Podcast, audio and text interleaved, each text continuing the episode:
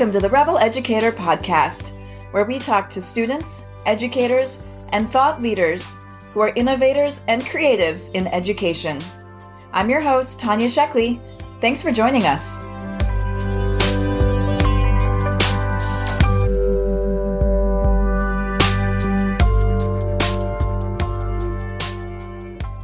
I'm here today with Deborah Olatunji. Deborah is a dynamic international public speaker, award winning poet, Youth Innovation Board member, bold activist, Black female founder, author of Unleashing Your Innovative Genius High School Redesigned, and host of the Voices of Disruption podcast. She is also a freshman at the University of Pennsylvania. So thanks for joining me today and thanks for chatting with me, Deborah. It's really nice to see you. Of course. Thank you so much. First, I want to acknowledge that you're a young Black woman during a very challenging moment in history. Um, and I want to thank you for taking the time to chat with me and also just ask before we really dig into a lot of your work, ask how, how or if the Black Lives Matter movement has impacted your life and your work or shifted anything that you've been working on.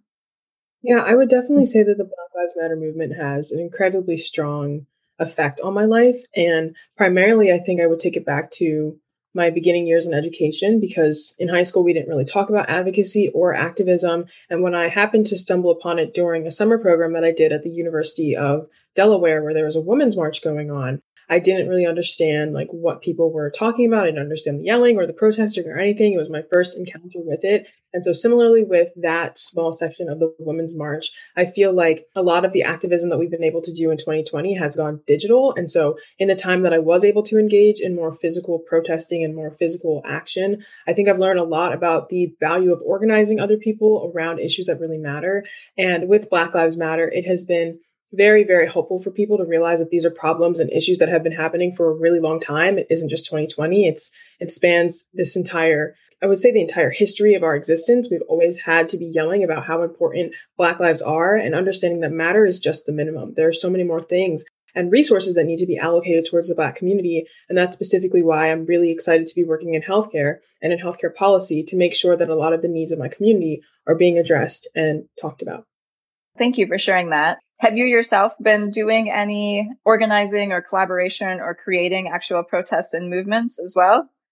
So over the summer, I did decide with a couple of friends, my twin sister and a friend that I met during Girls State, we joined together to write a letter to our leaders in Delaware, and it actually led to the passage of a HR bill. I'm pretty sure it's HR Bill 150, which was a ban on chokeholds in Delaware and a lot more um, justice towards the way that the police treats our community and a lot more protection around our citizens. And so uh, over the summer, I was able to engage in a couple of digital protests, especially the ones for Breonna Taylor. And even now in the fall, there was a day of solidarity where we were all wearing purple and making sure that people were still talking about the conversation with Breonna Taylor and making sure that she wasn't just a debate question or wasn't just an offhand topic of the summer. You know, she was a whole human being. And so I think that I was able to engage with the movement in that way. And then also engaging with other activists on a panel, I was able to talk about how to even grieve as a black person and what protesting looks like because there isn't one way to protest and i think that's something that people have come to realize that you can't ask people to act one way or another if the government isn't even treating us like human beings and that has been something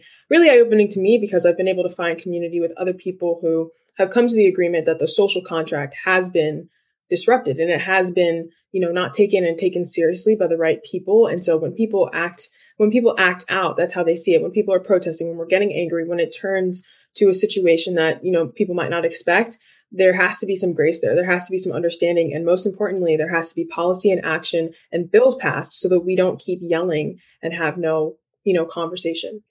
Yeah, I think you said a couple of really important things there. Uh, we said a lot of really important things.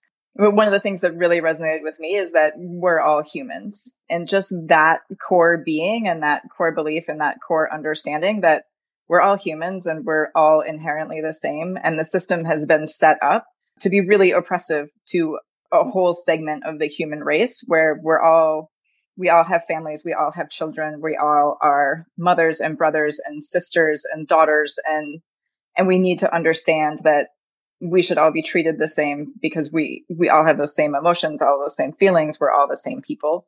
but you're right. I'm I'm really hopeful that we can move past yelling and speeches and protests and carrying signs into actual movement and change and understanding. I think that's the goal for for any protest movement, but definitely um, as we move towards equity and equality, it's really important. But you have done that not only as a Black Lives Matter activist, but also as a high school student and completely wrote a book on how you would redesign your experience in high school. Um, so can you talk a little bit about that and share, you know, was there a teacher or was there a class or was there a specific event that made you sit back and look at your education and go, wow, this should be redesigned. We should do this differently. This really isn't working for me or a lot of my peers. I think people like me definitely. I, I went through high school. It was super boring. I had maybe one teacher that I remember, and it was just something you had to endure to go on to somewhere else. Um, but you took it upon yourself to like say, hey, how can we redo this? So can you tell me about that process or what brought that change? Yeah, so it was my sophomore year when I did the Grip Tape Learning Challenge, and that's the the board member that I'm a part of. That's the board that I'm on, the youth the youth leadership board. And so with Grip Tape, they give you $500 to learn whatever you want. And so I took on the learning challenge. I applied. I'd heard about it when I was 14. So I was super excited because the eligibility is from 15 to 19. And so the year before I was actually able to apply, I was thinking about all the ideas that I wanted to do. And I really was excited to dive into unstructured learning that I would design entirely by myself. And so I decided to learn about photography because it was something I was interested in ever since I was nine. And it was very transformative. I was able to completely create an experience and then also connect with the people who I decided to take pictures of and also learn different words like exposure and aperture and all these photography terms that I never would have learned in my STEM based high school. And after having that completely designed experience that I was able to lead, I was like, this is what education should feel like. You know, I should feel so excited to dive into whatever I'm studying in high school. And it shouldn't be an after school activity or it shouldn't have to be with an outside organization because this is what really excites me and makes me really, really happy. And then in the spring, or it was it was in the very beginning of my, my sophomore year. I actually failed a biology pop quiz. And this is actually the story that I even tell in my keynote for failure to fortitude. But I failed a pop quiz and there were so many more that came after it. It wasn't the, the first time and it wasn't going to be the last time either.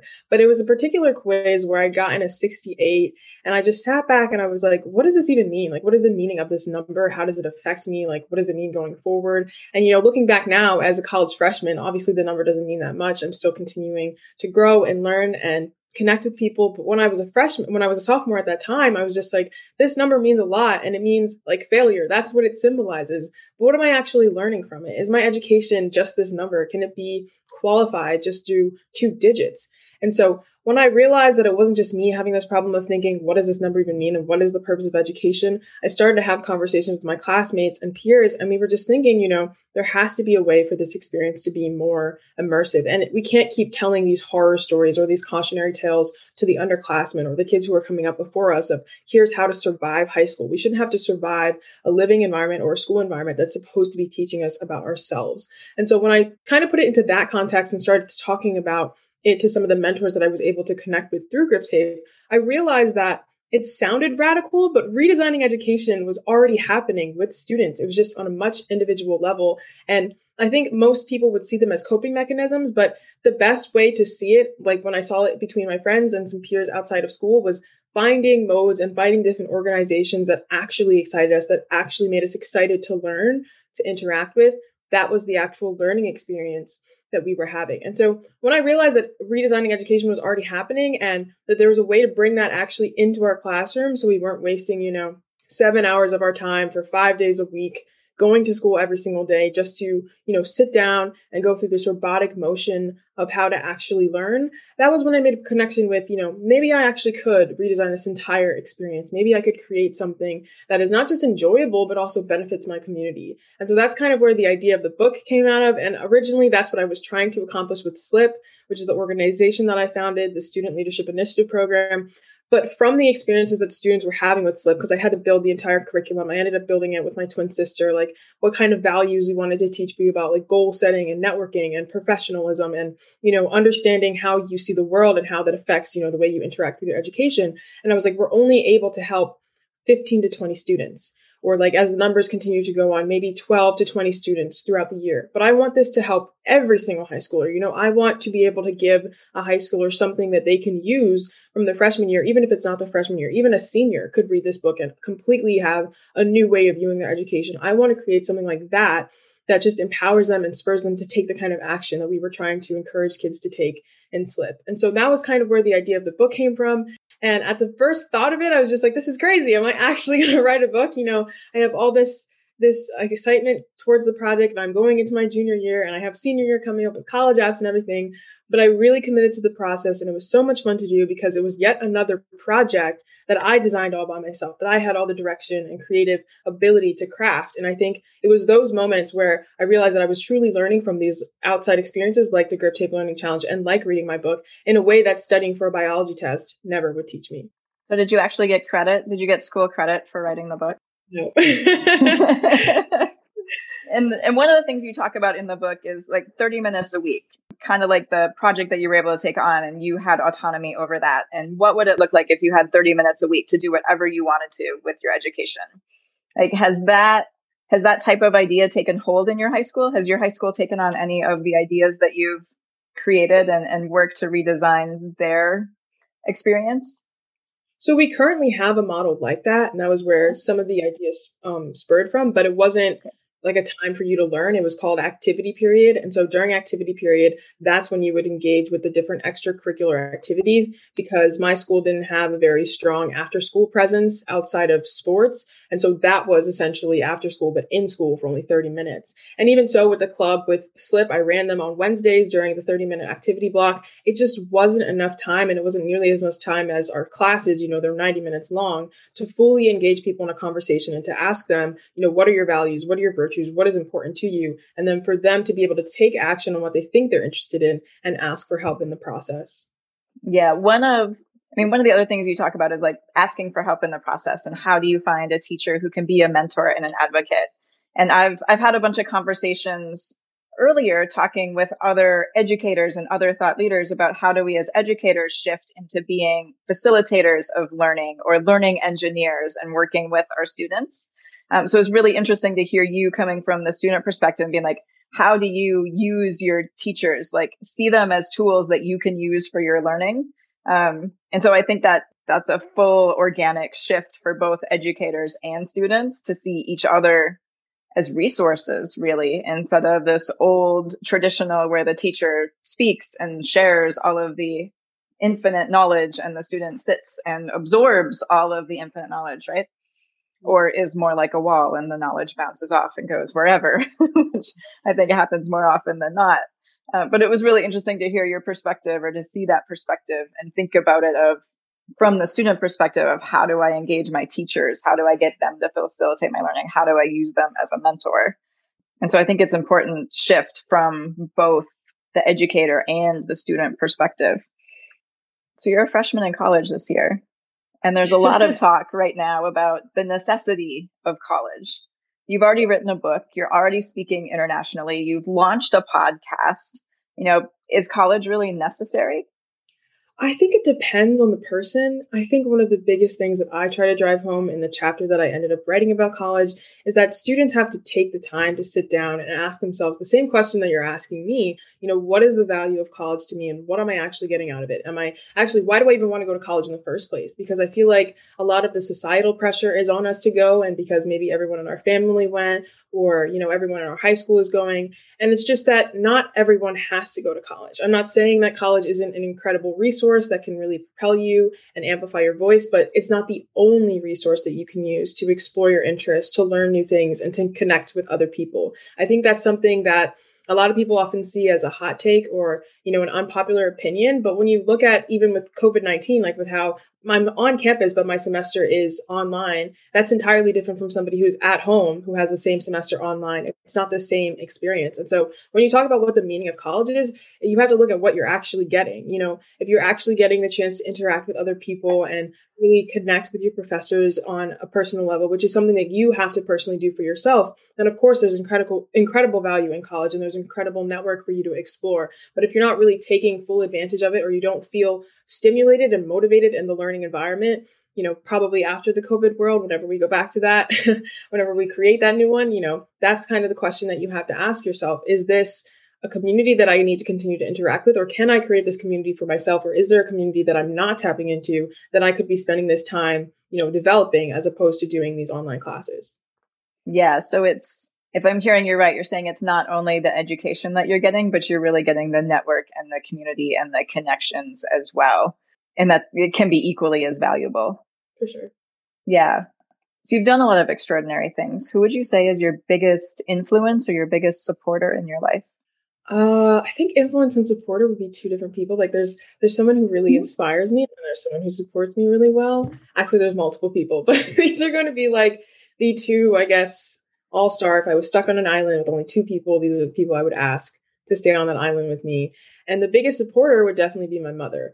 There's no there's no person who has supported me more than her. She's always motivated me. Even in I think in the college admissions process, it's easy to feel pressured. And honestly, like I have some friends who they just it was a different circumstance because they had pressure from their parents as well like what qualified a good college for them or what was important in terms of what they wanted to get from that experience. And honestly, for me and at college, especially, and in my high school experience, my mother was just an incredible resource to me to motivate me to say, you know, this is your life and whatever you want to create out of it, I'm going to support you. And I don't think that that's something that parents say often. And I even talk about this in the book, like what role parents play in our education. And she really played that cheerleader role really well. And also in asking me what resources I need, what supports could she offer? Like if she didn't have it if she didn't have the capacity to give me what I needed, she would help direct me to someone who could. And so I think my mother was an incredible, well, sorry, is an incredible supporter even now into my college experience. And I wouldn't trade the relationship that I have that I have with her with the world. And then a really great influence for me is Trevor Noah. If you ask anyone, I'm absolutely obsessed with Trevor Noah. He's just such an incredible icon. And for me as a Nigerian American, like I really am invested in my culture. I'm really invested in learning more about the history of Nigeria because in my world history class, we didn't talk about Africa at all. And that was kind of a bummer because it's world history and, you know, Africa's a part of the world. Wow. But yeah in having a, a figure like that, like Trevor Noah, who can not only talk about relevant issues to my life as an American, but also bringing in the culture in the deliverance of that and provide comedic relief, that is ultimately something that I strive to do with the relationships that I'm building and making sure that I'm bringing all of myself, all of my authenticity, and just being a source of inspiration for people and also being able to rate, relate with them on a level that isn't generic. And I think that that's something that he does extremely well. And I love just how he amplifies people's voices. He's very present and very cognizant of his surroundings and the world that he's in. And he's just, I really, I really want to meet him one day. That is one of the biggest goals that I have, honestly. And he's such a great source of inspiration. Great. um, yeah. I mean, you've listed off a lot of things that I think I aspire to be and you aspire to be and lots of us aspire to be you know, to amplify the voices of others, to be supportive, to be able to find resources when we don't know ourselves what those resources are. Um, you know, I'm both a mother and founder of the school, and a lot of what you said about your mom is what I'm really trying to do for my kids um, and support them and help them to find all of the little things that they might find interesting. And wherever I can teach them, I can, and wherever I can't, finding those resources of the people who can. So that's awesome. Um, and along with that, I, I, founded an elementary school um, inspired by my kids. So most of your work is from a high school perspective. But if you think back to elementary school, do you have a story of a favorite teacher or a project that you remember um, from when you were younger that stays with you? Um, I think there are definitely a couple of experiences that I can point to that were really insightful for me, insightful, sorry. And I think that maybe in second grade, the elements of we were doing math. And so we had to work towards building a banana split. And it's just one of those little lessons and an experiment, like a life lesson that you never realize, you know, really builds on. And so we had to solve these different problems to get different toppings on our banana splits.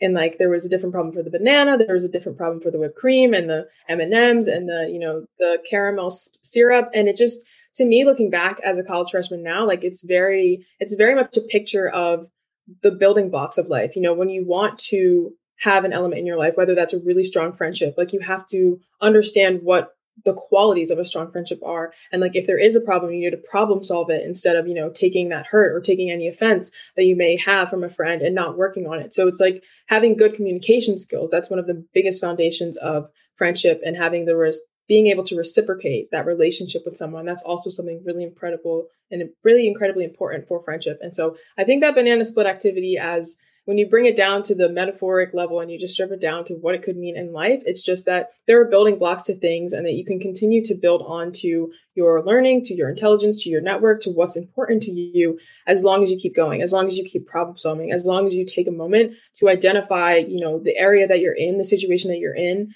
saying what is a problem that I can help solve or what is a problem that currently exists, and then doing all that you can to create that banana split of a situation so that it can be a really nice snack at the end of the day I think I might title this interview Life is Like a Banana Split. so I love that. That was great. We have a few minutes left, and you recently started a podcast. Um, can you tell us about the podcast? What inspired you to start that, and what what change or what movement or what you hope to inspire with it? Yeah, so I started the Voices of Disruption podcast. Actually, I launched it on October fifth, but it has been months in the making. I started off 2020 with many goals, as many of us did, and a podcast was one of them. And so in May of 2020, I actually entered a giveaway with my podcast consulting coach. Her name is Adrienne White, part of FemPower Media, and I didn't win the giveaway. And the funny part is, like, the fact that I didn't win was the reason why, like, I was able to have such a powerful experience with creating a podcast to begin with. Because during that time, I told her, you know, I couldn't really afford I couldn't really invest in a podcast consulting program because I didn't even know what my podcast was going to be about. And so in a way, I didn't want to just go into the situation blind without knowing, you know, my why for the podcast, the kind of audience that I wanted to have and, you know, what I would even talk about. And from that, she created, we were able to create the Amplify Melanated Voices Scholarship. And so I was the first recipient of the scholarship program, and then she interviewed a bunch of Black women with the effort. The whole point was to amplify Black women in podcasting and to create more Black women podcasters. And now I have like this great podcasting family of other Black podcasters, a network and a community that I can really lean onto. And I just can't help but think that it's another metaphor for life. You know, sometimes you win some, sometimes you lose some, and the ones that you lose are the most powerful, you know, things in your life.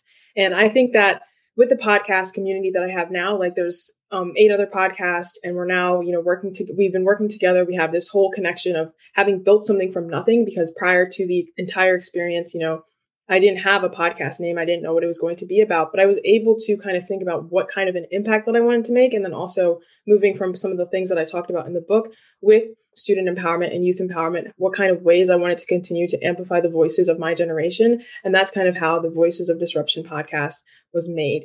And I was kind of playing off the stereotype of how people think that my generation is only obsessed with TikTok, avocado toast, and social media, but we're still making really, really loud disruptions, whether that's in education, climate change, education policy, healthcare, even in sustainability and fashion. And so I wanted to have a space to not only spotlight that, but to get to know how I can better help serve another person who is a member of Gen Z and then how my audience can be inspired by the different stories that I'm looking forward to bringing to the podcast while also having a humanizing aspect to it to, you know, you know, you may have pursued this really big thing. Like some people may see the book as this unbelievable feat, you know, but there are resources that you can use that if you want to write a book, like let's be a community that shares what we know. Let's be a community that is knowledgeable of the needs that are existing and be a community that really knows how to connect others to resources. And so that's kind of the hope and the dream for the podcast. And I'm really looking forward to continuing to share some of the lessons that I've learned as a freshman while navigating, you know, college in a pandemic and then talking to other students and even uh, the age, I guess the age cutoff that I have is 24 because that's like in the cusp of a millennial and a member of Gen Z